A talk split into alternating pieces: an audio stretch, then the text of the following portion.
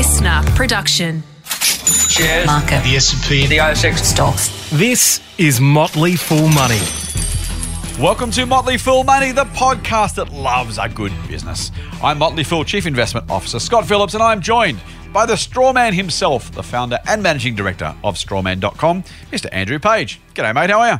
I'm very good. I'm very good. How's things? Mate, well, hopefully right now things are very good because I'm on holidays. At least, well, I ah. will be then, even though I'm not now, but now is still then because this is the magic of podcasting. We are, as I've said before, pre-recording a couple of weeks worth of episodes. I'm up in Queensland. I, I right now. I think I'm almost on Fraser Island if I'm not already on Fraser Island. So I'm looking forward to uh, a bit of time, uh, hoping not to get bogged. Uh, a bit of a family holiday, which should be should Nice. be lots of fun. Uh, Nice. mate. Thank you for spending a little bit extra time. Uh, well, at least at least uh, in advance to pre-record these because I know you've got other things to do, mate. But thank you for making the time to do this, so we happy can to do it. deliver Always for our listeners. I know you, you love our listeners as much as I do, so mate, thank you for doing that. Hey, we thought we'd do something very different. Now we're going to try and this, this is our regular Friday podcast. We normally cover things like the news and issues of the of the week. Uh, I probably know what's going on about now because I won't be able to switch off entirely from the business and investing world. Uh, but of course, we're recording this in advance, so I can't bring that to us, and you can't bring that to us either. Uh, neither of us have a crystal ball yet. Otherwise, our portfolios would be much, much, much larger. we thought we'd do something fun. I'm really looking forward to this. Uh, many, many years ago, I was sent a spreadsheet by our global chief investment officer, Andy Cross. And he listed, and I don't know how many there were at the time. I think I've added to them a little bit. There was 13 or 14 traits of great businesses. Now, we're asked regularly, you, you mentioned before we started recording, we have, have uh, listeners regularly say, but how do you start analyzing a company? We're not going to necessarily do that from the ground up because that's a little bit hard to do in audio and hard to kind of make sequential and do for you know extended period of time. We may try it one day if we can kind of get our heads around the best way to do it. But what we thought, or what I thought when you we suggested that was, I remembered this spreadsheet. It comes back from last time I touched this was November 2018. So there you go. Uh, but it's originally a 2015 document sent to me. And as I said, Andy listed 13 or 14 different traits of great businesses. So if we're looking for quality companies, now price matters. We're not going to talk about that at all today. And we're actually going to do a two part. I don't think we've ever done a two part episode before or a two episode series before, but we're doing it on today because we've got 16 different traits of quality businesses. And we thought it might help our listeners to kind of go through what they are, why they matter, and then try and give some examples. Again, these aren't necessarily investment recommendations at all because we're not looking at valuation in the slightest. So hear me really, really clearly, dear listener. And we're not saying buy these stocks, although some of them are probably buys for that very reason. But uh, we are saying here are some things you can look for when you're analyzing a company, when you're trying to understand its quality or its opportunity. Now, I will say up front too, not all of these are going to be present in every company. In fact, it'd be the very, very, very rarest company that had exhibited all of these traits. But one of those things that, you know, if you start to think about ticking some of these boxes, uh, and by the way, play along at home uh, if you want to, grab grab a piece of paper if you're so inclined. We'll do eight of them today, eight of them next Friday. I will keep score, well, at least I'll write down the ones that Andrew and I come up with, uh, and we'll see where we get up to. But yeah, I just think it'd be a really fun way to, to kind of just try and tease out some of these issues, go through them. What is it? What does it mean? Why does it matter? And then what are some of the companies that seem to have the greatest uh, or, or among the greatest on the ASX. Um, we might we might mention international companies, but we'll try and stay ASX related because it might help you build a bit of an ASX watch list as we try and think through some of the attributes of great businesses. What do you say, mate? Are you in? I'm in. Sounds fun. All right. Now I uh, I will I won't reel them off yet. I don't think. I think we'll just go through them one by one, and we might come back to them. Let's start with competitive advantage. To some degree, this this wraps up almost all of those traits, I guess, to some degree. Some of those traits that we will talk about do cover or are competitive advantages in and of themselves. But let's start, mate, by explaining. I'll, I'll make it a sustainable competitive advantage because that's an important term. Explain to me, if you would, mate, the uh, the concept of sustainable competitive advantage.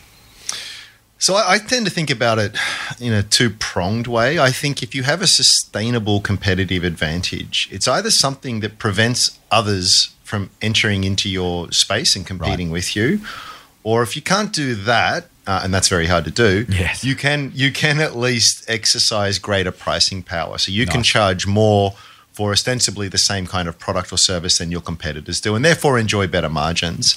Um, uh, or even if it's just sort of gaining more share of mind amongst Mm. consumers, you know, whatever it is, it just it's something that gives you an edge. Yep. And the important thing here is the sustainable part of it. There's no point in having, you know, if we invent a new kind of widget that the world has never seen before, you know, we might have we might enjoy a few years of just wonderful supernormal profits mm. because we're the only ones that do that. Yeah. But if, if it's not sustainable, the nature of capitalism will be that others will go, wow, those people over there are making incredible mm. margins, mm. super high profitability. Let's do the same. And they'll come in and they'll be prepared to accept a slightly lower margin and someone else will accept a slower a slightly lower margin and that that edge just if it's not sustainable it just it just gets eroded away and you're left with very ordinary business uh, mechanics All right. So uh, some of the examples might be, for example, patents uh, or intellectual property that preclude someone else doing what you do. It might be contracts with particular customers or suppliers that maybe you're the only one with them, or at least they give you some sort of advantage. Uh, they can be the ability to produce at a lower cost than everybody else. There's there's plenty of them around the place. Um, uh, there's a couple more. I'm not going to mention outright because you might want to grab them. What's your favorite sustainable competitive advantage? What's your favorite category, mate? If you have one, easy easy network effects network effects. Okay. Network effects are the best competitive advantage. And a network of Before you do, you give that's our number two competitive advantage. So uh, trade, trade of a quality business. So don't give that away too much. We'll talk about that in a little bit more detail. Oh, okay. Okay. Uh, Well, I my, I- my I favorite is brand. My favorite is brand. Oh yeah. Oh yeah. Um, because it's one of those things where the consumer expresses a preference that is really, really hard to undo. And for me, it's like if you can get, if you can have a brand that is in demand, that people will pay more for, will go a bit further for, will cho- choose by name, will name check. So, you know, I want that thing, whatever it is. Um, I, Coca Cola Amatil no longer listed on the ASX, but the Coke brand, Warren Buffett and Charlie Munger, I can't remember which one of them, funnily enough, did, I think it was Charlie, gave a whole speech about the fact that if you gave him X billion dollars, you couldn't take away Coke's market leadership. Such is the quality and strength of that brand. Um, when you got a business like that, that's pretty good to me. I love network effects as well. We will talk about that in a minute. Um, uh, so yeah, uh, brand, brand for me. You've talked about trapdoor moats before as well, mate. Can I just get you to cover that one as a competitive advantage while we're yeah. while we're here? m- more formally known as switching costs, Mm-hmm. but a, a trapdoor. I love to think of them as trapdoor moats because you know once you fall down, you, you're trapped. and, um, and so, so uh, uh, Well, I- Darwinian, but okay. Yeah, enterprise software is a great example of this as well. So imagine you're a, a huge multinational company and you've got some enterprise uh, software system. These are huge implementations. Uh, they cost a lot of money um, or, uh, uh, to install and to run, to train your staff on mm. business processes from everything from HR to sales to you name it, just gets wrapped up in it. Mm-hmm. So in theory, well, you can switch. Someone comes along and says, "Hey, we've got we've got a better offering for you here." Well, it's like a yes, it's good, but it's like getting a spinal transplant. You know, it's like "Hey, here's a slightly better spine for you. We're just going to cut out your spine and put a new one in. Right. now, when you're in that situation, you can charge whatever the hell you like, and people will put up with all kinds of pain. Right, because the the the the it is so. Not impossible, absolutely not, and it does happen. But it is so difficult to Yeah, I switch hear you, I hear and and uh, you know I, I, I think I think we we, we see a lot of it um, just as as, as individual uh, Mm-hmm. consumers, you know, and it's not it's, and, and this is what's interesting about a lot of these sort of switching costs are not very real, but Yeah. but but, but perceived. Perceived, There's just totally a pain right. point. Yep. Classic example. You you you you bang on about this all the time on Twitter, Oh right? It's yeah, like- yeah. But don't say bang on. You, I, I share my quality thoughts in a whole lot of detail and depth, very thoughtfully, but uh, otherwise called banging on. Yes. Well, how do what? Yeah, but, on oh, you you bang for a very good reason, which which which, which is um, shopping around for a better home loan. Oh right? yeah, I bang on about that. make a few phone calls, right? It's, it's not hard to do. Je- No one does it. No one does it. Very, very rarely do people switch phone plans. Very rarely do people switch bank accounts. Very rarely do people switch insurance provider. It's not hard, but it's a it's a pain, and and for that reason, we tend to we tend to to stick to stick with the one that that we've got this huge amount of inertia that's in there. And that's a wonderful advantage. Wonderful advantage. Um, companies can take advantage of that, and so we we we probably deserve um, our pain to some degree by by being too complacent. Um, maybe there's a segue there into politics, but let's not go there. Um, yeah, uh, but but yeah, I, I I think I think if you can find a, a company where the, the, the customer retention is very high, that's a wonderful thing. All right, so let's talk about companies that exhibit the strongest or best competitive advantages. I'm going to actually ask you to limit your choice because we are going to talk about network effects, as I said in a second. We are also going to talk about switching costs. It's our number four trait of a great business, and they are versions of competitive advantage. So this is uh, maybe we should have done the other way around, but competitive advantage broadly captures all the other stuff I talked about, patents and brands and costs and all that kind of stuff, with the exception of switching costs and network effects, if I can get you to separate those and put those out of your brain for a second. Which hmm. ASX company do you think demonstrates and displays, again, with no reference to value at all, displays the strongest sustainable competitive advantage? Oh man, we should have done a bit more prep on this. That's a big, the strongest that? competitive advantage. Well, you know, if, you, if I'm going to say, you know, um, look, think about think about the ASX, and it can be big and small, it can be anywhere on the ASX, but think about the commission, like, you know what, they would be the hardest companies to try and beat. They are the hardest companies to try and uh, steal share from, or overcome, or compete against, um, because they're just so whatever. Either they've got such great brands, they've got such low cost, they've got such scale, they've got uh, great patents or intellectual property protection. Businesses that you're like, you know what, I don't want to compete against those guys. They're just too big, too good, too strong. Um, the examples that I'm coming to my mind are the ones that we're not talking about yet. Uh, you go first. All right. I, I will. I will go first. I, I would have said Coca-Cola Amatil um, before it was delisted. Coke as a brand is just phenomenally, phenomenally strong. I, I love brands, as I said. I'm going to go for a company. Can I can I stop you? Can I just? Oh, yeah. j- I, no, it's not, I, I just I, I'll put a point of challenge out. So I agree, brands are wonderful and Coke's a great brand. But- Coca Cola Amatil didn't do that great. No, and that's why I'm not talking about valuation here because the question was valuation and Okay. market opportunity, right? So we'll talk about some of those in a minute. This is just literally if you if we were, if we were building a Frankenstein from the ASX hmm. and you said let's build a company with the greatest brand in the country, I would have said outright better creative angel. I would have said outright Coca-Cola Amatil. Now I want a growing market and blah blah blah. And Coke's issues were valuation. Also, it was so good. It was so dominant. It had absolutely just saturated the market. There was no growth left. So Yeah. it was kind of at the end stage of its life. Um, so again, we're not saying we're not saying most investable companies. That's why I said at the beginning we're not trying to do that. Um, I'm going to say a company that I own some shares of. I don't recommend it uh, other than for income. Uh, we've talked about this one before. It is Telstra. I think Telstra, the ability, Telstra's ability to charge meaningfully higher prices than every single other company in the telco space in what is otherwise an entirely commoditized business. Think about the NBN. Think about how you know literally everyone's white labeling exactly the same product. Telstra charges more for broadband. Telstra's mobile network is probably a couple of percentage points better in terms of coverage, maybe slightly better in terms of speed. The premiums they can charge over Optus and Vodafone and over every other ISP in the NBN space, I think makes them the company with the greatest moat. Again, if you think about it, if you, if you, if you called these companies company A, B, C, D, and E, and said how much more would you pay for company A that had exactly the same broadband and very slightly better coverage, the answer would be much, much less than the premium Telstra can charge because hey, it's Telstra. Um, the other other bits of you know brings some a little bit of I would say switching costs. We'll get to that in a minute, but brand loyalty, uh, brand perception. I know when I my wife was traveling a bit for work, still does a little bit, um, just driving wise, because she was going bush. We're like, you know what, let's just get you a Telstra phone. She was with the Optus at the time. This is years ago. Uh, it was it was it wasn't a question of like, should we check? It was like, no, we'll pay the pay the extra money because I want to know there's a greater chance of you simply having mobile reception, and that was worth real money. So I'm going to say Telstra has the strongest brand on the ASX. Really, I'm surprised. Well, they haven't they haven't used that to any advantage. Because Ah, but they have. Look at the prices they're charging. That that's the- that's the very evidence of that. You keep going back to the share price return. So we've got No, no, no, no, no, no. I'm not, not talking about share price. I'm talking. Forget the share price. Let's just talk about what the company makes each year. It's making less and less and less each year. So Mm-hmm. Yeah. where, where, like, it's either. I guess the argument could be without that, the the, That's the decline would be far more significant. If you made them all white label companies, call them company A, B, C, D, and E, Telstra would have to drop its prices by 25%. I'm absolutely certain. Mm, mm. well, isn't that interesting that they can they can have that advantage and still be a terrible company? Oh, that, and that's, well, that's kind of the point. That's, that's exactly the point of when you've got that competitive advantage, you can afford to do exactly those things and still be remarkably dominant with huge amounts of customer loyalty. They're losing bits Yeah. of share. Again, this is not saying I'm not saying you should buy the shares. I'm not saying they go through the roof. I'm just saying if you if you had to choose someone's brand on the ASX and attach that to your Frankenstein business, I would choose Telstra's brand.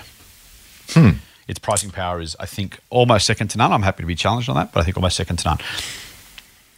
Do you have a, do you Hmm. have a thought on a company other than network effects and switching costs that would get? Well, I'll, put? I'll, on, along your line. I'll go with the banks. Right. I think they're nice, they're yeah. very very advantaged by Uh-huh. by nature of they're so they're so structurally important to the economy. They enjoy advantages that that other businesses don't. Um, the the bigger ones sort of have things like the, you know uh, deposit Mm-hmm. guarantees and stuff that the other lenders don't have. So you, there there are are there better rates of interest? Are there um, uh, better feature sets with apps and stuff that are out there outside of the big four? I would say yes. Yeah, very right, much right, right. so. Very much so. But we Yeah. all we all feel as though it's risky, and so we go to these guys who have basically just taken advantage of our uh, uh, our laziness over the years and and used it to great effect. So uh, yeah, I'd put the banks forward in, in, in that regard. I'm gonna just for the fun of it make you pick one of them, mate. Do you have a Do you have a bank? CBA. CBA. C- yeah, I think CBA is probably enjoys the, the best brand um, out of out of all of them. But you know,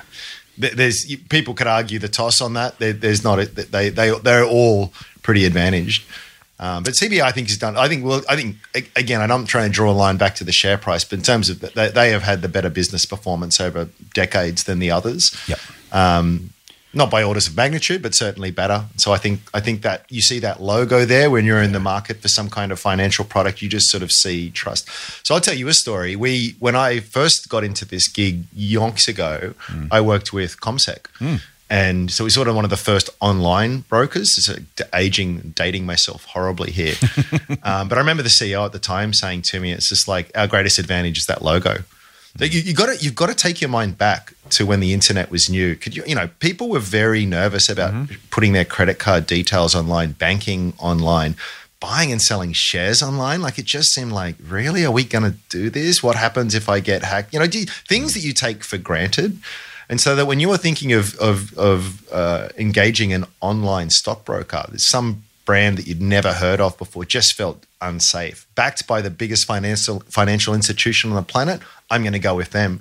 And so to this day, their brokerage rates are much, much, much, much higher than anyone else Yeah. because they can. So it's it's another good example. Yeah, and, and they've got a dominant market share of retail banking, which tells you exactly that's right, mate. Those who those who are choosing on brand rather than price are choosing a CBA. Mate, let's go to your favourite competitive advantage, specifically this time. Let's talk about network effects. Um, these days, probably much, much, much better understood than when we started in this game. Um, they existed, but they weren't really as clear or as obvious as until the internet age kind of came along and just made these things absolutely turbocharged. So, again, I'm going to put you on the spot. Can you explain what a network effect is, please, mate? Yeah, a net- network effect is like a, a self reinforcing feedback loop of sorts, um, which just gets the, the basically the more people plugged into your product or service, the more valuable it becomes. The classic examples here would be things like Visa or MasterCard or Facebook, or here at home, things like Carsales or realestate.com. You know, um, if I'm going to sell my house, I, I'm not going to not put it on REA Group because because that's where all the buyers are. And if all the buyers are there, that's where all the sellers are going to put their ads. if all the sellers are going to put their ads, that's where all the buyers are going to be. So I can, yeah. you know, um, uh, Seek is another good example here. So there's been a there's been a number of players that have come along over the years and tried to break that, and it's really hard. Again, so all the all the employers put their ads, uh, job ads on there. Therefore, anyone who's looking for a job goes on there. It's very, very, very hard to break. Probably the best example of this is um, Google Plus. Now, I don't know if anyone people are going Google I had, I, had a Google, had a Google Plus account once. It was For a short awesome. so, so Google Plus was a social was. network Yeah. that was that was trying to compete against Facebook. Yeah. And in terms of the user interface, in terms of the um, functionality, uh, it was just I, I thought just worlds ahead. Mm-hmm. But you know what? No one was on it. Yeah. So I would say, oh, you should sign up to Google Plus. It's really awesome. It's better than Facebook. And, yeah, but everyone's over there. It's like mm-hmm. it's like you and I had it. You have a party and I have a party both on the on the same night. Yeah. You know, and you've you've hired out this really schwank sort of uh, a hotel. It's beautiful. You got the best food, the best music, some great famous DJ there. You know, it's mm-hmm, just it's fantastic. And I, I'm in a little shed out out the you know at the back of someone's house, but all the cool kids have come around to mine. Now mm, mm. you you can have all the you can have all the frills that you like. No one's going to your party You know, and, and so people think, oh, let's go out tonight. Oh, there's two parties on. Which one am I going to go to? I'm going to go to the one that is absolutely pumping where everyone else is. So, oh yeah, but this, but Scott's got this really, you know, he's got oysters and lobster, you know, and you know, Will Smith's DJing when he's not slapping comedians. You know, there's there's. Oh wow, that sounds great. Yeah, but no one's there, so I'm I'm gonna. So so network effects are just insanely. pa- And so whenever you have an industry which is characterized by that, you have one, possibly two main players, and then you have a whole bunch of losers. And it's it's almost impossible to break. Not not not impossible. So so network effects are, are um, when they do break, they tend to break it's very slowly at first and then very very quickly as everyone as you know a few of the kids start to leave my party and go to yours you know it's a trickle and then it's a stampede Yeah, right. so you don't want to take it for granted but but if you see if you see uh, companies with with that attribute that is that is such a massive tick in my mind Yeah, I like that, mate. So who are you going with? Uh, I'll go REA Group, and and, and, REA. and again, I, I know you don't want to, but I will just put back to the historical evidence of, of how that company has Oh, has dude, performed. You're killing me. You know, You're killing me. yes, you're absolutely right. By the way, I think I think it's it, it- yeah. I think performance is important. The counterfactual as with Telstra is also important. Though it's like what else might have happened. I think they're both worthwhile considerations. Uh, I you've done a great job of explaining network effects. I'm going to I'm going to take a different view, mate. So here's and my thinking is that. I reckon, not, not, not that I'm disagreeing with you for the sake of it, but I reckon REA domain exists because the market's big enough and dynamics are such that both will exist for a very, very long time. Because if you're selling a house, you're not going to not choose the second player because just in case, if I can find mm. some silly bugger to pay $2 million for their house, happens to only use domain, for the thousand bucks it's going to cost me to list my property, I'm like, yeah, I'm probably going to make sure I'm absolutely everywhere, right? So Yep. that kind of supports a second or third player. The one I'm going to go with is very similar in style and structure. It's actually Carsales. Yeah. I'll tell you why. Um, Carsales has had over time not only a lot of competitors, but competitors who, for periods of time, were literally free to use. Carsales, if I want to list my car, I've got to pay for it. Car, remember CarPoint? no, So it's part of the Microsoft probably the point, right? MS9 MSN kind of stable at one point, and it was literally billboards everywhere. List your car for free on our site. Free, literally. What's better than free? The answer, you know how we say what's better than free? Oh, nothing. The answer that what's better than free is customers, right? Yeah. Is buyers. And mm. so for the sellers, they're like, I could go to the hassle of my car for free on CarPoint, and maybe if I'm a Scrooge, I might do it, and mm. 13 people might see my ad, or I pay 30 bucks and make sure that tens and tens and tens of thousands of people see it on Carsales. And mm. it was just an absolute no brainer. Now, again, to your point, nothing is forever, and it's always possible that it gets beaten at its own game. But there are alternative job boards, there are alternative real estate boards, think of Seek and, and REA. Um, I, I just think there is no more demonstrated uh, example of the sheer power of network effects writ large than Carsales. I'd even say, this is controversial, it's got a better network effect, I think, than Facebook. Because people are on Facebook and Twitter and Instagram and WhatsApp and TikTok and YouTube and wherever you you know uh, converse and exchange and view and whatever social. Very few people are just on one network. Um, now, doesn't mean that Facebook can't generate more cash, more money. There's reasons why the economics might be better. And again, we're not talking about business quality here. Just straight out, for me, I think Carsales is just far and away, in, in just independently, purely looking at the, the, the, the size, scale, scope, strength of the network effect. I reckon Carsales comes at number one. Oh, it's incredible. Again, it's evidenced evidenced in the historical growth of the business. Mate, let's Hey, can I can I can. I go back very quickly because I wish I'd thought of this before. Um, I think Technology One is a really good example of a trapdoor moat. Um, Oh, switching. well, we're getting to switching costs costs. number four, mate. So leave that one. Oh, now. that's that's why I didn't talk about it. Okay, I'll come back to it. amateur hour. Bloody. it's destroying my podcast. This is going to be edited out entirely, mate. No Live- here. live It's okay. podcasting. It's fine. It's fine. exactly. Can you tell we're doing this without a script? Who'd have thought? Um, let's go to number three, mate. We will get to switching cost. Number four. Don't worry. Hold your horses. Uh, there's a, a, a quick tip for listeners who are paying attention. Um, this one's, in, at first blush, unusual. But and again, by the way, I, I won't ask you to do this, mate. We could rank these at some point subsequently, and say which are most important. I think this is one of the lesser of the lesser importance of the ones we're going to look at today and, and next week as well. It's predictability.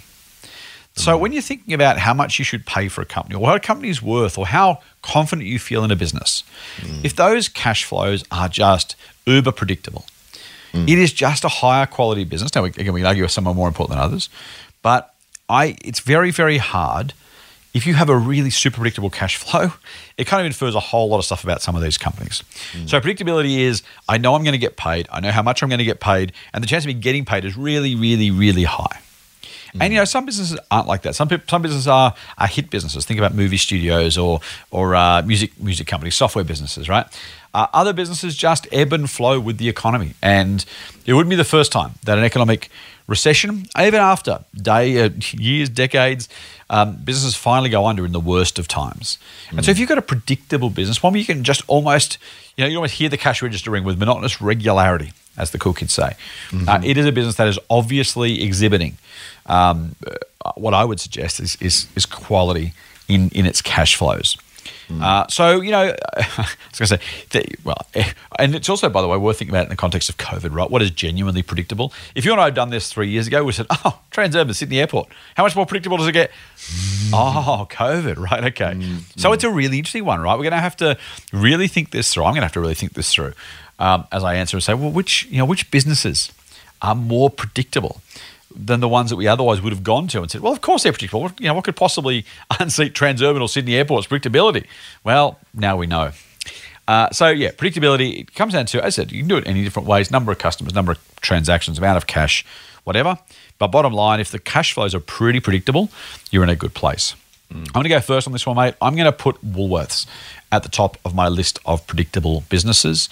Um, we all need to eat. we all need to eat, regardless. Uh, now, I'm not saying every dollar is predictable, right? I'm not saying you can literally bank 100% of every transaction every time. That being said, I can't remember the last time Woolworths sales fell. They may on the back of the COVID bump we went through, um, but I would argue just you know the predictability is take out the COVID bump in the first place, right? But more of us going to eat. The population is going to grow. Woolworths are going to be the preeminent choice. Yes, sometimes they lose a bit of share to Coles. Coles might grow a bit faster than Woolies. Woolies might grow a bit faster than Coles. But very, very reasonable to assume, I think, that over time, without having to do much, right? They don't have to burnish their particular credentials. They don't have to go win new customers over. They don't have to, you know, lock in new contracts. All those things are possible, right? But they're not as predictable as a simple reality. If Woolworths is open, I'm going to go and get my toilet paper and my baked beans and my bottle of milk.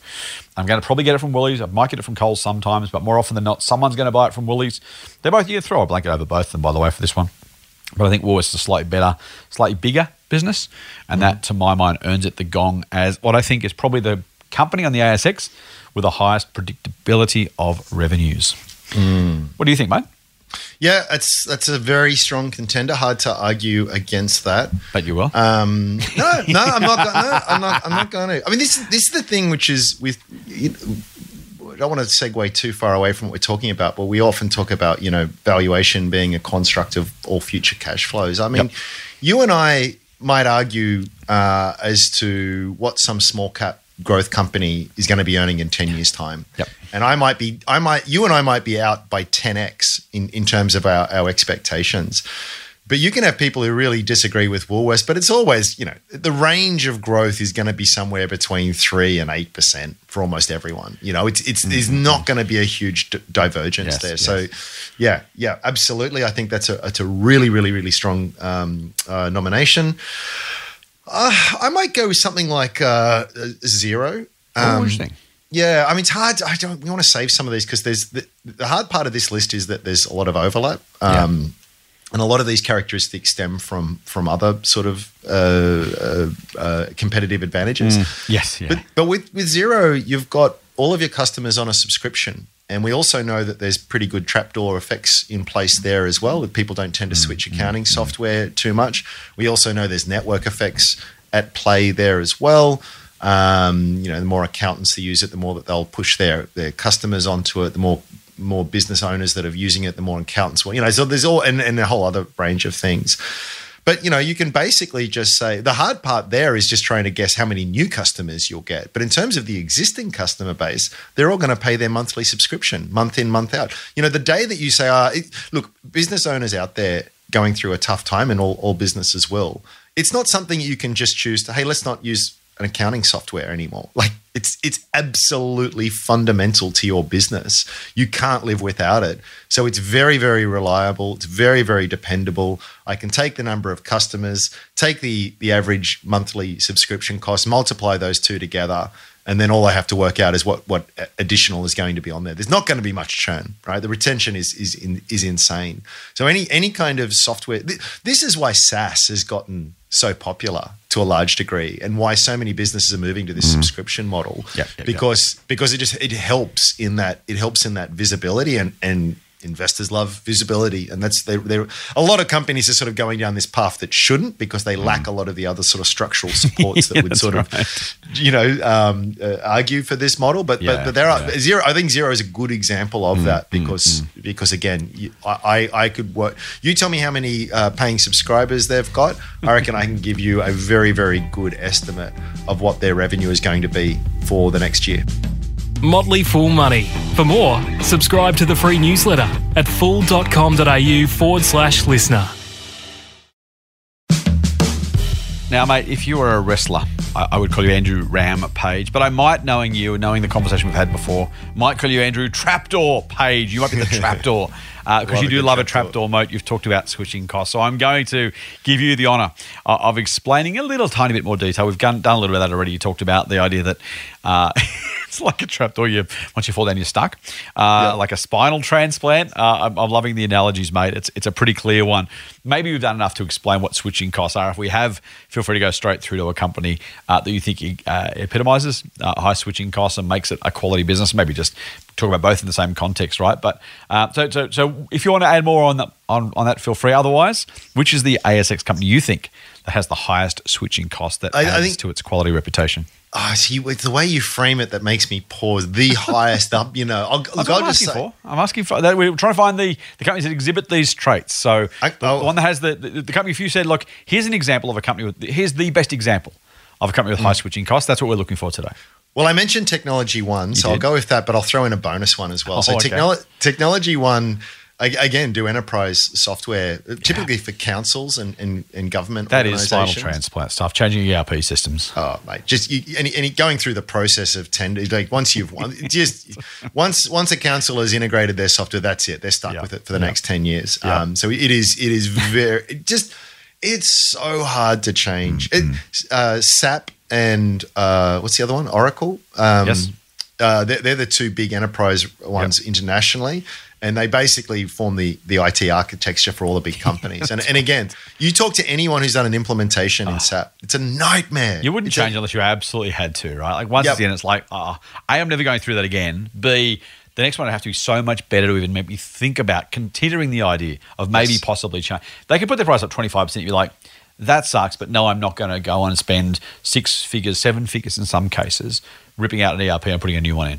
Oh, and it just it's so disruptive to business and stuff as well. Yeah. Uh, anyone there'll be people out there who have had first-hand experience who've done implementations out there. They're nodding and it's always right like, now. oh, we're going to do this. We're going to spend this much. It's like putting a renovation on your house, right? It's, a, Yeah. it's never on time. It's never Yep. on budget. Yep. Uh, and it's you know you see all these renovation shows which just give a real romance and isn't this exciting? And it says no, it's a nightmare. It always. Yeah, is. yeah. And and and and it's exactly it's the exact same with that. So technology one, um, and again that's evidenced in how the business is performed. Um, uh, the other one is Cochlear. What So- would you think? yeah, that's a good one actually. This is the ultimate tra- trapdoor. So when you when you if you're in need of a hearing Im- implant, there's two Yeah. parts to it. One, a surgeon cuts open your head Hmm. and installs uh, a bit of hardware in there. yep. Now, now Literally wires it in. wires it in to your brain essentially, right? Um, now, what what what they also sell is the processor, which sits on the outside. Now that that gets better and better and better each year. So I've got a cochlear hearing implant, and uh, they they come up with a better process. It's going to include the fidelity, improve the fidelity and the, the, the, the Mm-hmm. operation of, of my implant. And I'm going to go with that. Someone else comes along and says, "Oh no, we've got a we've got a slightly better implant." Yeah. So yeah, cut my head open, rip that one out, chuck the other one in. Once Yeah, once Cochlear have a customer, they have them for life. And you know, I, I don't know how much better the new product will have to be for you to voluntarily undergo, you know, Yes. essentially brain surgery. Yeah. Uh, it's it's a super super super strong trapdoor moat. Mate, I'm I had this been a, a genuine, you know, we get points for our answers. I would have stolen your answer directly because that is a much better answer than the one I had. I will come up with something new just because it's important to, um, as I give some ideas. But Cochlear is, ab- I completely agree. Actually, Cochlear is probably the by definition, almost the strongest trapdoor moat in the country um, for exactly the reason you've highlighted. Um, by the way, super cool technology. Glad it's there. Um, and we also want to be a little bit mindful that you know we don't want to be completely mercenary when it comes to healthcare. Um, you know, the, the, if there was, you know, it would, be lovely if people could get better treatments to have to be able to get them more easily. Um, but the very simple reality from it, with a purely finance lens, is not only is it a great product that most physicians recommend, um, but it's also remarkably difficult to remove and replace. Not impossible, by the way, but just makes it super, super unlikely. Yep. Um, yep. Yep. I'm going to go with one you, you've already highlighted. You kind of mentioned in passing before, and you talked about the fact that with, with some of these, um, some of these uh, switching costs in particular, or competitive advantage in general, they don't even need to be actual, real, literal ones. It's enough that it's emotional. It's enough that it's just it retards action. And so I'm going to go with the banks. I'm going to actually go with the business you mentioned earlier, which is CBA, and it costs nothing. It takes almost no time to change banks. It's I, you, you're right. I, to use your inelegant words, bang on about people getting a better mortgage, and yet it is almost mathematically certain that 95% of us haven't got the best mortgage because there are 400 odd mortgage products out there. And the chance of each one of those being exactly right for exactly the people that are having those ones right now is infinitesimally small. There's a better chance of Mark Zuckerberg not being a robot than there is of, uh, of, of everyone having the best loan, right? So why don't we change? We could. Call a broker right now, call a bank right now, get a better rate. No one's going to. Now, our listeners are a better class of listener, a better class of person generally. Most of our listeners would have done that, I'm sure. Hint, hint. Uh, I'm pre-recording this. I'm away for another week. Do it now, and I, as long as you tell me you've done it by the time I'm back, I'll, I'll believe you. Um, but the very reality of the margins the banks charge, they get away with because we are lax in our change. It's not impossible to change. It's not even costly in any meaningful way. We just don't because it's cyclically difficult. I mean, cyclically in any sort of ESP kind of weird do do do do way. Just, you know, we just kind of go, oh, I really should. I better go and watch TV. I really should. Or Facebook. Uh, I, really, oh, I can't be bothered. Let's go too. I can't. I'm, too, I'm not going to have that confrontation. Oh, it's, be- it's because you have to deal with an- another. Right. They're all, you know, it's just painful. I really want to. Do I want to spend eight hours on a call center to somewhere and just, Yep. you know, pulling teeth? And you know, it's it's no. I got better things to do. And it- Except that you can save literally five figures in some cases doing that stuff. So anyway, I'm going to say CBA is the company that I think has the second highest. I think you're right about Cochlear, by the way. I, w- I would have changed my, changed my vote uh, had I simply just chosen two. But I, I think you're right about Technology One. You're right about Cochlear, and I'll add CBA to that list of highest. we, we are so we are so bad with with measuring sort of value, and there's a wonderful ex, uh, experiment. It's going to date the experiment a bit, but it says something about you want to buy a CD and you're in HMV or whatever, and Yep. there it is. It's it's it's twenty bucks, and then a friend calls you and says, "Oh, you're over town, uh, other side of town. Uh, it's an hour's drive away, but you can get it for ten bucks." yeah, I'll do that. I'm, I can save half of it. That's fantastic. Yeah, yeah, now imagine you're in the market for a Ferrari. Just Yeah. go with me here. And you're looking at the car dealership, and it's like, here you go, three hundred thousand dollars. And someone says, oh, you can get the same same Ferrari over town. It's uh, two hundred ninety five thousand dollars. You know, what's the difference? You know, it's one's. it, it- it's not a big true, right? difference. Yep, you know, yep. And yet, the, when you think about it, the proposition is the same. Yep. What, Yep. what you're thinking about here is: Do I travel over? To, I will travel uh, halfway across town to save ten bucks. I won't do it to save five thousand dollars. Mm-hmm. Yep. And you know, one of the many sort of uh, Yeah. uh, cognitive uh, flaws uh, Mm-hmm. in our reasoning when it comes to finance, and it's it's it's a great and it's you, any company that can sort of take advantage of that is uh, is is going to enjoy a bit of pricing power. I think that's right. It's also uh, it, it, same with managed fund fees, by the way. Ah. Paying, paying just one percent or zero point eight percent. Well, it's kind of the same thing. Uh, a difference in some fees. Difference between the average retail super fund and industry super fund. Apparently, something like forty percent of your final balance. It, it's so The fee is tiny, imagine, change the annual the annual fee difference is tiny, tiny, tiny. The Well, uh, the impact on the compound returns is amazingly huge. Same with financial planners, right? So Yep. some someone will say, "Hey, I'm going to come to me. I'm going to give you some awesome financial advice, set you up for life, put you on the right path. Brilliant. Come pay me five thousand dollars, and I will Yeah. I will work my butt off for a couple of weeks, and I'll put I will consider all of your goals and aspirations and personals, and I will give you some awesome financial advice." Yep. Or I can go to this uh, other person, uh, and they're just going to charge me uh, 0.5 percent. Yeah. From here until it turns like oh half a percent or five thousand dollars. Let me think about that for half Yeah, a second. I'm right, going for the right. half a percent. Exactly. Now now you do the maths on that, and For one is and orders of Exactly. magnitude higher. You know, Exactly. Uh, it's right. depressing. Mate, let's keep moving. Um, this is one that people will po- possibly balk at, but it's one I think it's worth explaining. The next one is gross margin. Now, on one hand, the gross margin, so for those who don't do accounting as a matter of course, your gross margin is simply the price you charge less the cost of that specific product. So it doesn't include any of the costs of running your business. If I buy, I'll use Coke again. If I if I buy a can of Coke from the supplier for fifty cents and I sell it for a buck, that speaking of being dated, Coke hasn't been a dollar for a very long time. Let's assume that's true. I buy it fifty cents, I sell it for a dollar. My gross margin, actually, I'll make it. I'm going to change it just because otherwise the math gets confusing if it's half and half. I buy it for sixty cents and I sell it for a dollar. I make forty cents profit. That 40 cents divided by my dollar sale price is 40% gross margin. So it's the amount of money I make on the product divided by the sale price. So 40 cents profit divided by a dollar, that's 40%. Uh, now, then I have to pay my staff, rent, lights, freight, all that stuff. That's not included. This is just purely the cost of the actual product, right? Taken away from the price I sell the actual product for. And it can be, it doesn't need to be high or low because in the total P&L sense, what happens below that line matters at least as much, generally speaking. But it also tends to be true. If you're a business that has a really, really high gross margin, you are statistically likely to simply just make more money overall. And that's generally because for a at least a mature business, and some of these businesses won't be mature, so we'll talk about that in a second. The the simple reality is if, if you can sell something for a dollar and make an 85% gross margin, A, mm. it tells you you've got pricing power, which is something. B, it tells you that you have a very low cost product that you're selling, probably software, maybe not. It also means that as you scale, if you can keep that margin, you probably can because scaling something that has those sort of margins already means that most of that money is going to fall to the bottom line. So a high gross margin that's sustainable tends to lead to a very high bottom line margin or net margin we call it over long periods of time. It tends to be a nice precursor to long-term super high profits. Um, so that's that's the that's the broad thinking. Would you agree with that, mate, as a characterization? I, w- I would. Would you add to it? um, Yeah. So I um, again, it's it. It, it it needs to be something that, that is sus- sustainable. So that, Yes. that important word um, comes comes back again. Yes. Um, uh, the, where I pause is that I, I I'd sometimes argue my thinking's changed on this a bit that Hmm. that actually really low margins can be an advantage as well.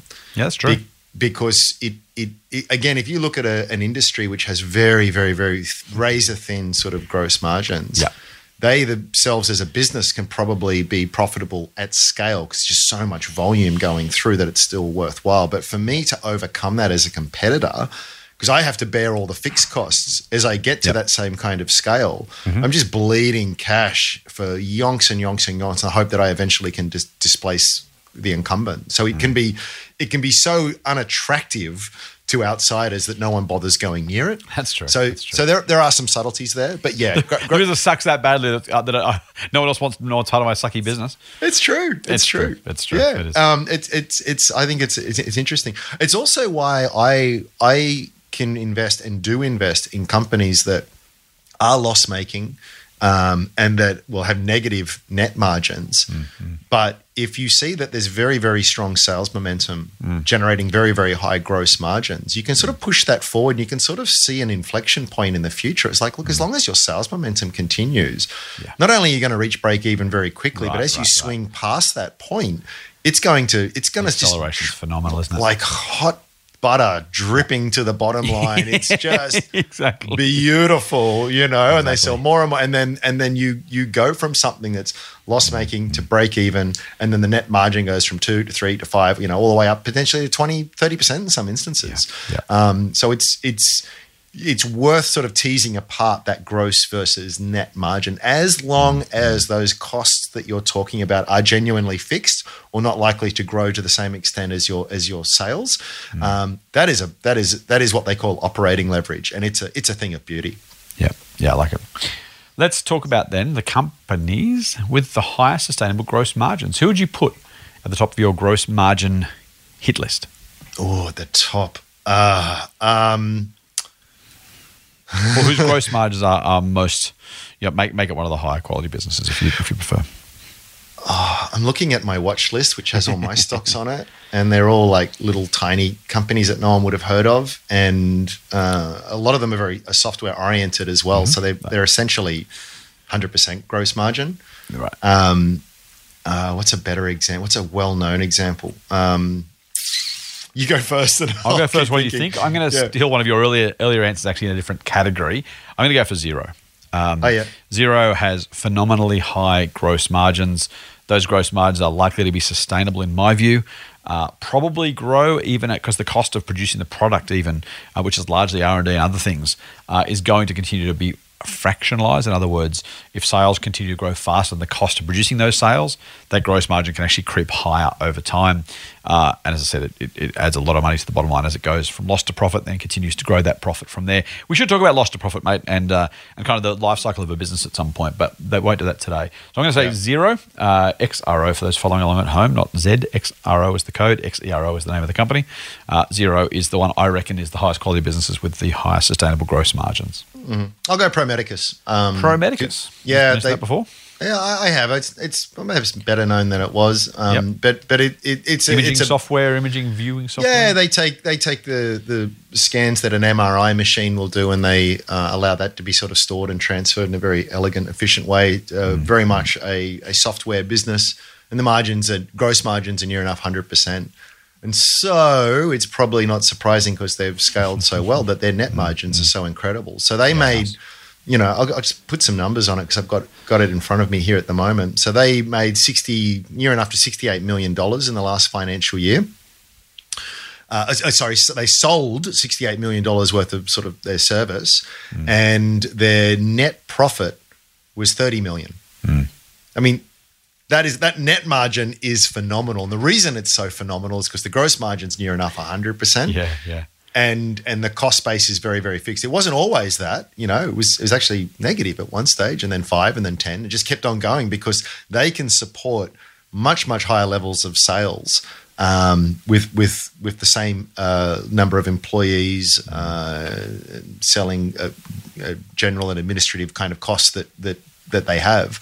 Uh, so yeah, that, that's that's going to be hard to top. You don't if ever you see. By the way, one of the things that I think is a we're talking a lot about sort of competitive advantages here. Yes, we are. If you ever want a quick and dirty way to say, does this company have a competitive advantage? Look at the net margins. Um, uh, again, more for mature, going to established businesses. Yeah, that's for right. Established right. businesses. Yeah. If you see a business that most, like generally speaking, like what's Woolies, six or seven percent net margin, something like yeah, that. Yeah, it was uh, six. I think was probably about the best they got to. Probably a little bit less than that now, but yeah, pretty good. Right, right. So you know, um, and that that's that is one with the competitive advantage as well. But but when you see a business who for every dollar they sell, after tax, after costs, after growth investment, after everything, they're they're keeping thirty percent of that. That that doesn't happen in in a world that is highly competitive Yeah. with lots of competing. It just doesn't. It doesn't. Again, sustainability mm-hmm. is the important thing here. But if you see a company that has sustained that for mm-hmm. a long period of time, you can bet that there is a super super strong moat there. Now, we're going to talk about something that is a, a function of this, but not necessarily. We kind of we kind of walked all over it as we talked about the, the gross margin one. But the next one is marginal profitability, and this talks to growing economies of scale.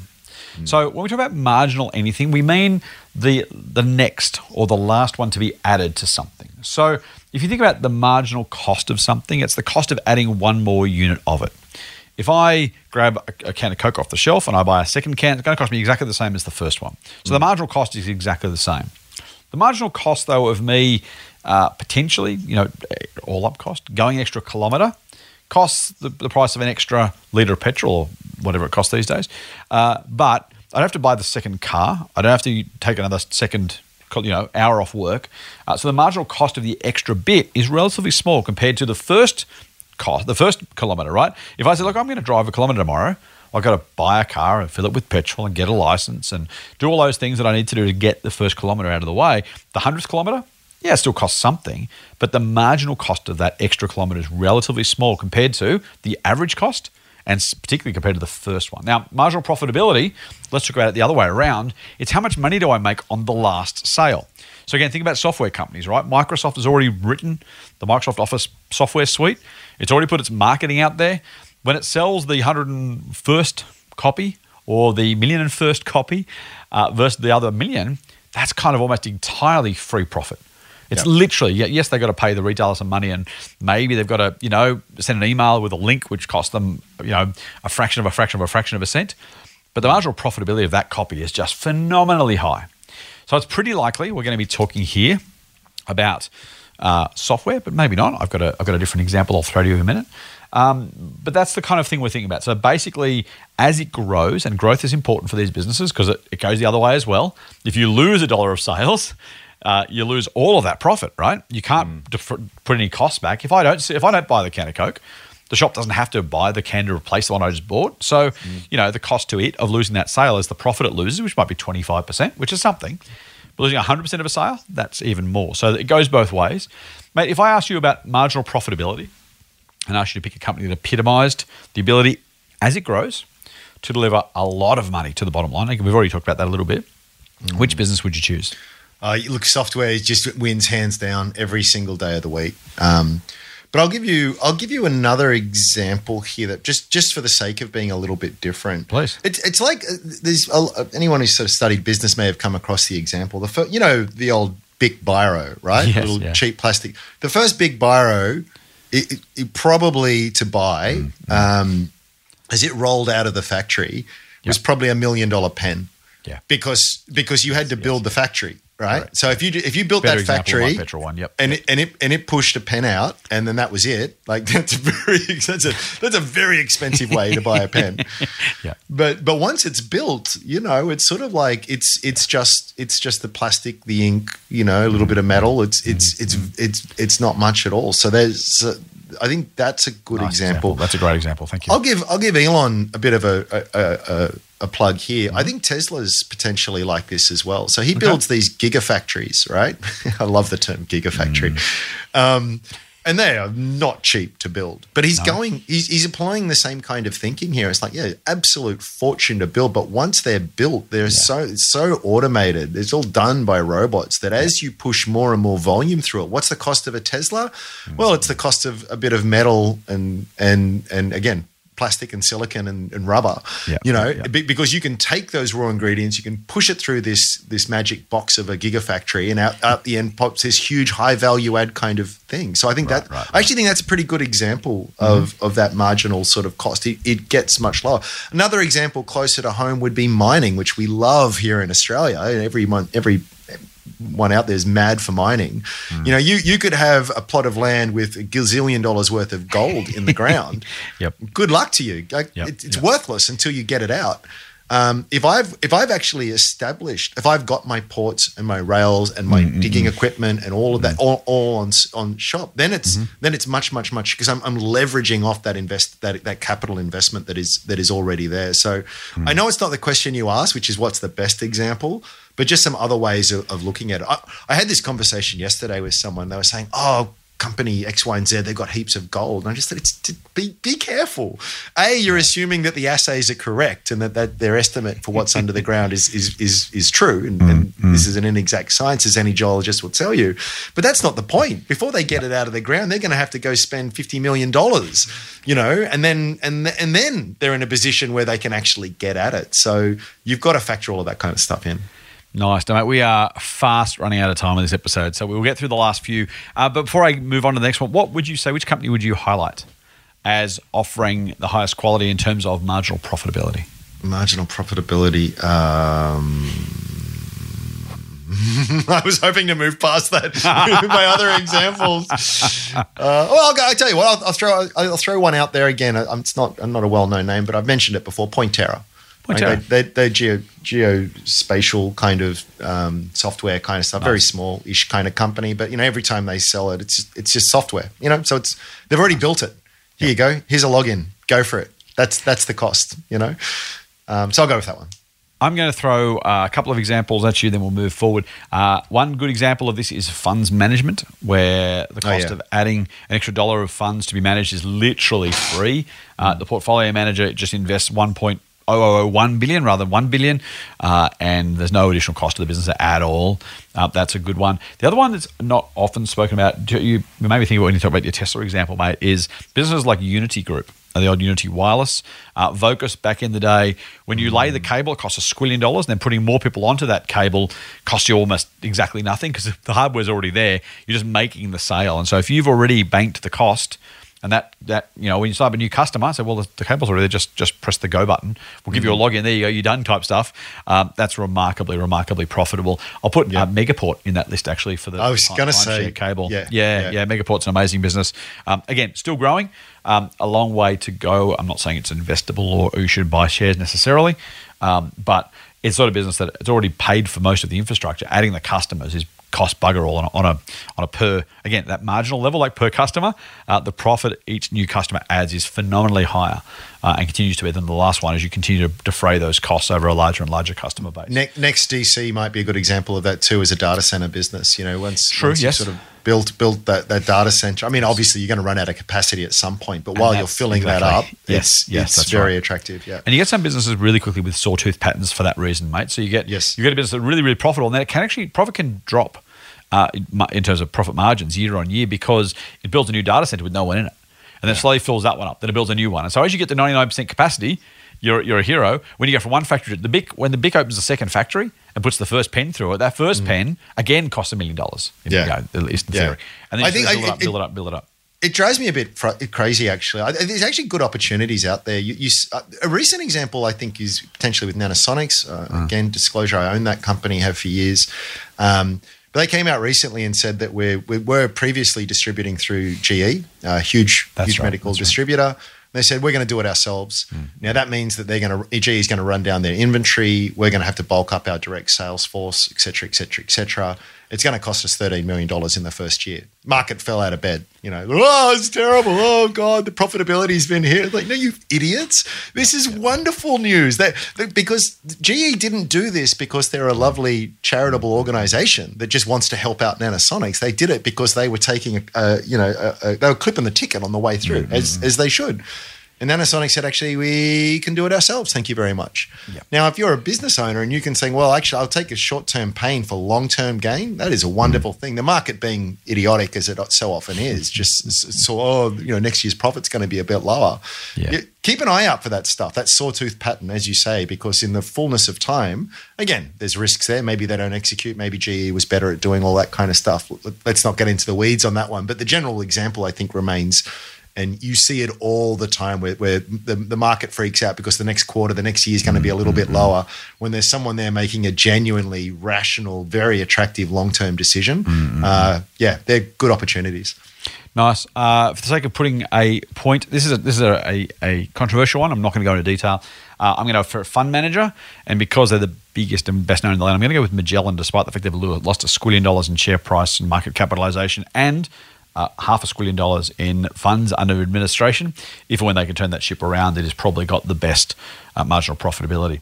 Let's uh, let's finish off with a bit of a double, mate. I'll Can I, I, I just have to. You, you've tempted me there. Are you what we have to remember with this marginal, this dynamic that we're talking about is you Yep. want to be a, the, the the downside of the fund management industry is it can go as quickly as it comes. Yes, exactly. So, you see it, and that's what you saw with with Magellan in reverse. Yes. So when when they're making squillions and everyone loves Hamish and it's brilliant, there's more money. It's all this. The marginal profitability is insane, but that that also works in reverse. So you you want to make sure that some of these other elements that we've talked about, such as trapdoor moats, et cetera, et cetera, will, are, are also Mm-hmm. positive because you know it's, it can be a double edged sword. That can for sure, for sure, for sure. Um, yeah, and that, it's it, and they've got to be growing, right? That, that's the Yeah. point of marginal profitability. Because if you don't make an extra dollar, you can't have any marginal property because it doesn't exist. Marginal Yes. is on the next sale, right, or the last sale, I guess. But yes, you want you want growth there. Um, Magellan may continue to decline. By the way, I'm not saying you should buy the shares. As with any of these ones, they're not recommendations; they're simply identifications. I could have put Megaport in there. I could have put Perpetual in there. I could have. There's other other fund managers. Pinnacle, possibly. It's a slightly different business model, so I didn't. Uh, but Pinnacle Investment Management is an interesting business too. Mate, let's let's finish this last two a little bit together. I'll introduce them both, and we'll try and uh, nail a couple each and and uh, wrap this up.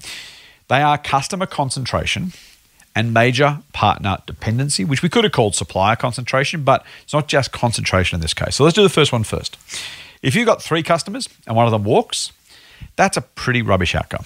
Mm. If you've got 20 million customers and one walks, or 10 walk, or 100 walk, you're pretty much okay. Mm. So, in terms of thinking about quality of businesses, and plenty of people overlook this, this is why we're doing this in a little bit. I don't remember the last time I heard anyone in the investment space talk about customer concentration. Hang on, they've only got five major customers. If one of them goes away, we're in trouble. Uh, but it's a real issue. So this one is not necessarily uh, you know it's, it's not quality because it has high customer concentration. We're looking for low customer concentration. We're looking for businesses that can spread their risk by having a very large number of customers.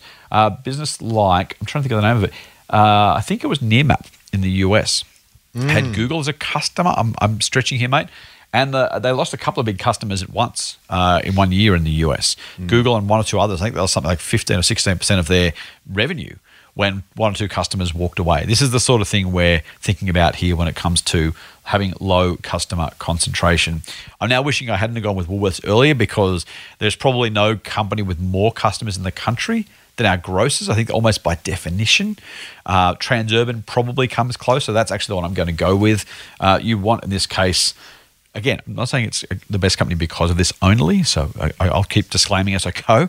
Um, but in terms of businesses, other than other than the grocers, uh, the banks are in that range as well. Uh, for mine, because Transurban is the only toll road in town and the only fast way. You can go via the back ways if you want. But in terms of customer concentration, their exposure to some customers leaving, you want the largest customer base possible. And so for that, mate, I'm going to go with Transurban. What about you? Yeah, I like that. I might go for some reverse examples just because you talked about Woolies there. Every, Yeah. now and then, there- there's a couple of suppliers on the ASX that, that do groceries or You know, we're going on. to major partner dependency in a second, dude. Oh, okay. Uh, oh well, I've started now. Go on, keep you know, yeah, well, it just you know, it's sort of like imagine imagine you've you've I don't know you've started a range of fruit juices. You know, you're out there, you're selling it on your little lemonade stand business, Yep, and then Woolies comes up and says, "Hey, we'd like to put your product in in our in our network." Wow, wow! You know, you've just gone from selling like three three you know orange juices a day to like you know thirty thousand. It's wonderful. But you've got one customer essentially. Yeah. Yes, So you- exactly. That's you right. need you need to watch that in, in uh, very very very closely. In fact, mate, I worked for a supplier, food supplier, I worked for Heinz. Uh, I don't know, my name check it was a million years ago now. Um, but at that point, because it was middle of the store, what they call dry groceries, so stuff in a can or a tin or a packet, uh, Coles and Woolies were 85% plus of most categories. Mm. And if Woolies, if Woolies or Coles wouldn't take your product, you didn't make it. Yeah. Al- al- almost exclusively. There, are- there are examples. You can't replace it. Yeah. Well, it just it wasn't worth it, right? You say, well, I need, if I'm going to make this product, I need certain volumes. If Woolies say yes and Coles say no, or Coles say yes and Woolies say no, it almost most of the time we said, well, let's not, not do it then. Unless both unless both parties said yes, we just couldn't get the scale we needed to make it profitably. So it's a, it's a remarkable one, yeah. Back to customer concentration though, mate. Uh, which ones have the lowest? Uh, so I'm going to give another reverse example because it came to mind. Jumbo Interactive, I own shares in that. Um, I do quite too. like the business actually, but they they were a, re- a, a lotto ticket reseller. Yep. And uh, well, they, Tabcorp was they, they existed on the good grace of Tabcorp, allowing them to sort of do that. And then Tabcorp came along and sort of said, "Well, we want a bit more of the action here, thanks, guys." And they ended up negotiating a new ten-year deal and the rest of it, which sort of which gave us a bit of a, a, a bit of breathing room, and Yeah, uh, we right. could get into jumbo. But it's a whole other reason as to why I think it's good. But um, yeah, wa- wasn't wasn't wasn't that an example Mm-hmm. of of having having a lot of customer concentration? Dear Um, listener, I am desperately trying to get Andrew back to the uh, answer the question I've asked, despite the fact I've asked him three times. So now I'm going to uh, try and shame him into actually giving me an answer. Uh, Andrew, which customer on the which company on the ASX do you think has the lowest customer concentration? I don't know. I'm just struggling to think of an example. You've been stalling for time, have you? I have. You, you went you went with Woolies, and so I kind of think, oh, geez, that's I, hard. with, I went with Woolies for uh, predictability. So you can go with it for customer concentration if you want. I went with Transurban for mine for this one. So Well, I, I thought. Sorry, you're right. You did. I, I- You well, can say Woolies. ag- again, right? Like so, so uh, it's you know half the people in the country. So you know, you or I, I hate Woolies. I'm never going to shop there again. So what? they don't care. So that's my example. Nice. And let's finish off, mate, with uh, major partner dependency. Now, this, again, think of so we're talking about customers, right? People are going to buy stuff from us. In this case, we're talking about potentially not necessarily suppliers or maybe other partners, other parties to our business who, if they change their minds or their circumstances, might impact on our business. So again, you mentioned Jumbo, great example. Um, food uh, suppliers, great example of some major partner dependency. But in this case, we're looking for low major partner dependency. So maybe it's many, many, many suppliers or businesses that have the ability to call their own shots. Um, again, high high dependency, easy to think about. They're the ones you, if you necessarily need to avoid them. Treasury is a good example, by the way. It just occurred to me too, in terms of China being a major customer. And look what happened when China decided to impose massive And, tariffs. and it's funny too because we wouldn't you wouldn't have considered that a customer or a partner, right? Like the, Yeah. the regulatory mechanism of China. I mean, you might have as we got closer and closer, but five, seven years ago, no one's going. "Uh, I think we should worry about the Chinese government here. It just wasn't a consideration. So you're absolutely right. That's it. And you know we can call that for sure major partner dependency in, in some ways. But again, it's right. That's why it's worth thinking just not about only the specific. That's. So partners, for example, one might be government. So you think about Crown or Star, right? We've talked about those in the last couple of weeks in a lot of detail. Um, those are the business. You know, is there serious? You know, does the government buy or sell from from Crown and Star? No. Do they regulate the hell out of them? You bet. And if you annoy them, oh, I was going to use a different term then, but I won't. If you annoy them, uh, it's going to be it's a tough one. So what about low major partner dependency, mate? How, what would you think about from that perspective? oh man. Well, I think it's a. I think it's good. Um, uh, uh, uh, oh well, it's like it's an example from yesterday. Me and some Strawman members went and did a site tour of EMVision. It's a EMVision. It's a medical um, technology company, very Nice. early stage.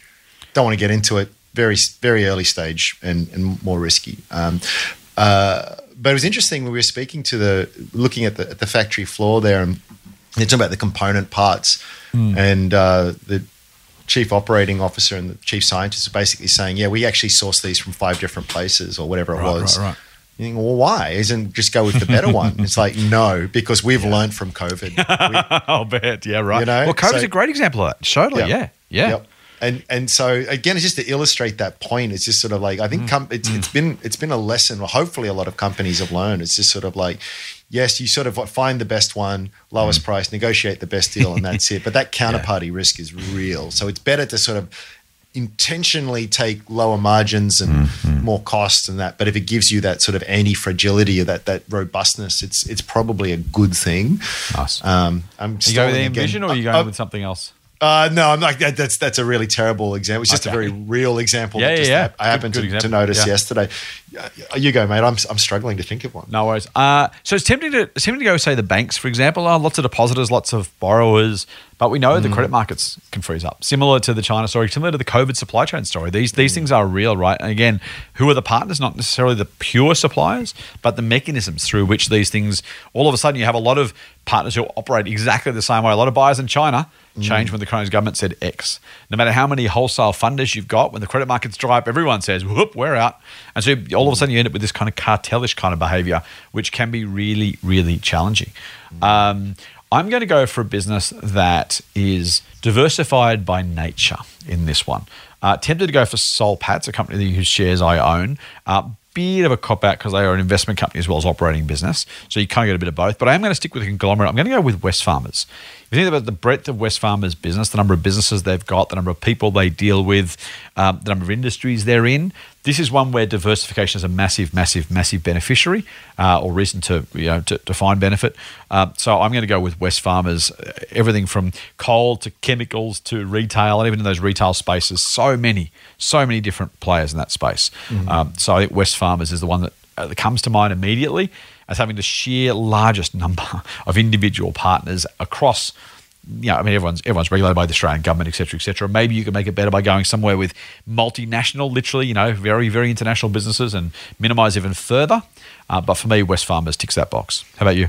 Oh gosh, I'm, I'm so I've, I've opened up. I searched ASX 300 and I'm scrolling through in desperation, hoping you'll talk longer. It's to hard, find- right? It's really hard. It's really Yeah. hard. I mean, I mean, there's so many exceptions to the rule here as well. Yeah, like some, true. some, you know, it, it's sort of the the, the, the counter argument to that would be was you're so diversified as to uh, diluting the real star performers of, of the business. Absolutely true. And that's why, again, we say none of these are in and of themselves reasons to buy or not buy.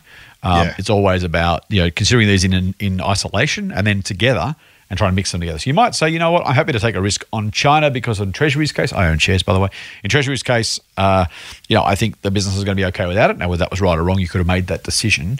It's just worth thinking about some of those things and making sure you understand the impact and the risk you're taking. And this is a great way to either look for opportunity, quality, and also the reverse of those, as, as Andrew's mentioned with a couple of these, is look for areas of risk where they don't pass, in fact, fail meaningfully some of these metrics, and then decide whether you think that's a problem or not.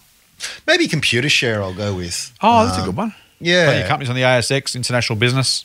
Yeah, you know, so it's sort of like you know that they, so there's a, sh- a share registry business. So like they on, on the behalf of, of listed companies, they make sure that shareholders have their tax details. They get all the annual reports, Yeah, et nice. cetera, et cetera, dividends. They manage all of that kind of stuff. And uh, interestingly enough, they also enjoy pretty good switching costs and pricing power and a lot, a lot of the other things as well.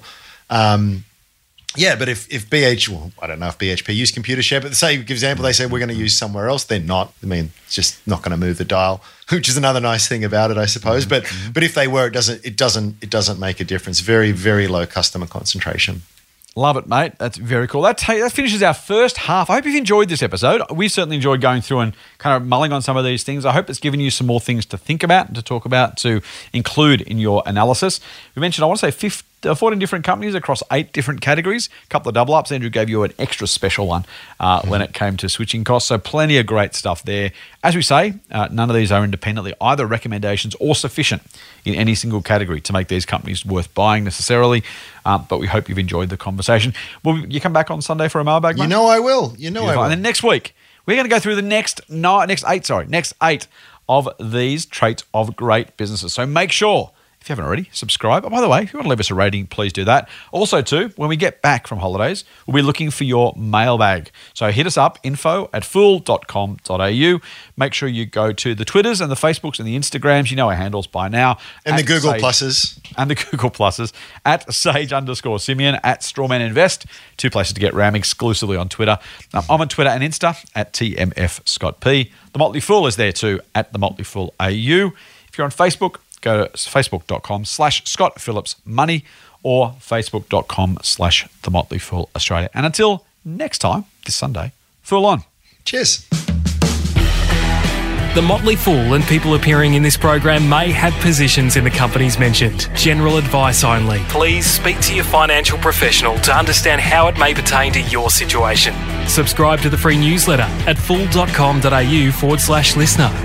The Motley Fool operates under Financial Services Licence 400691. Listener.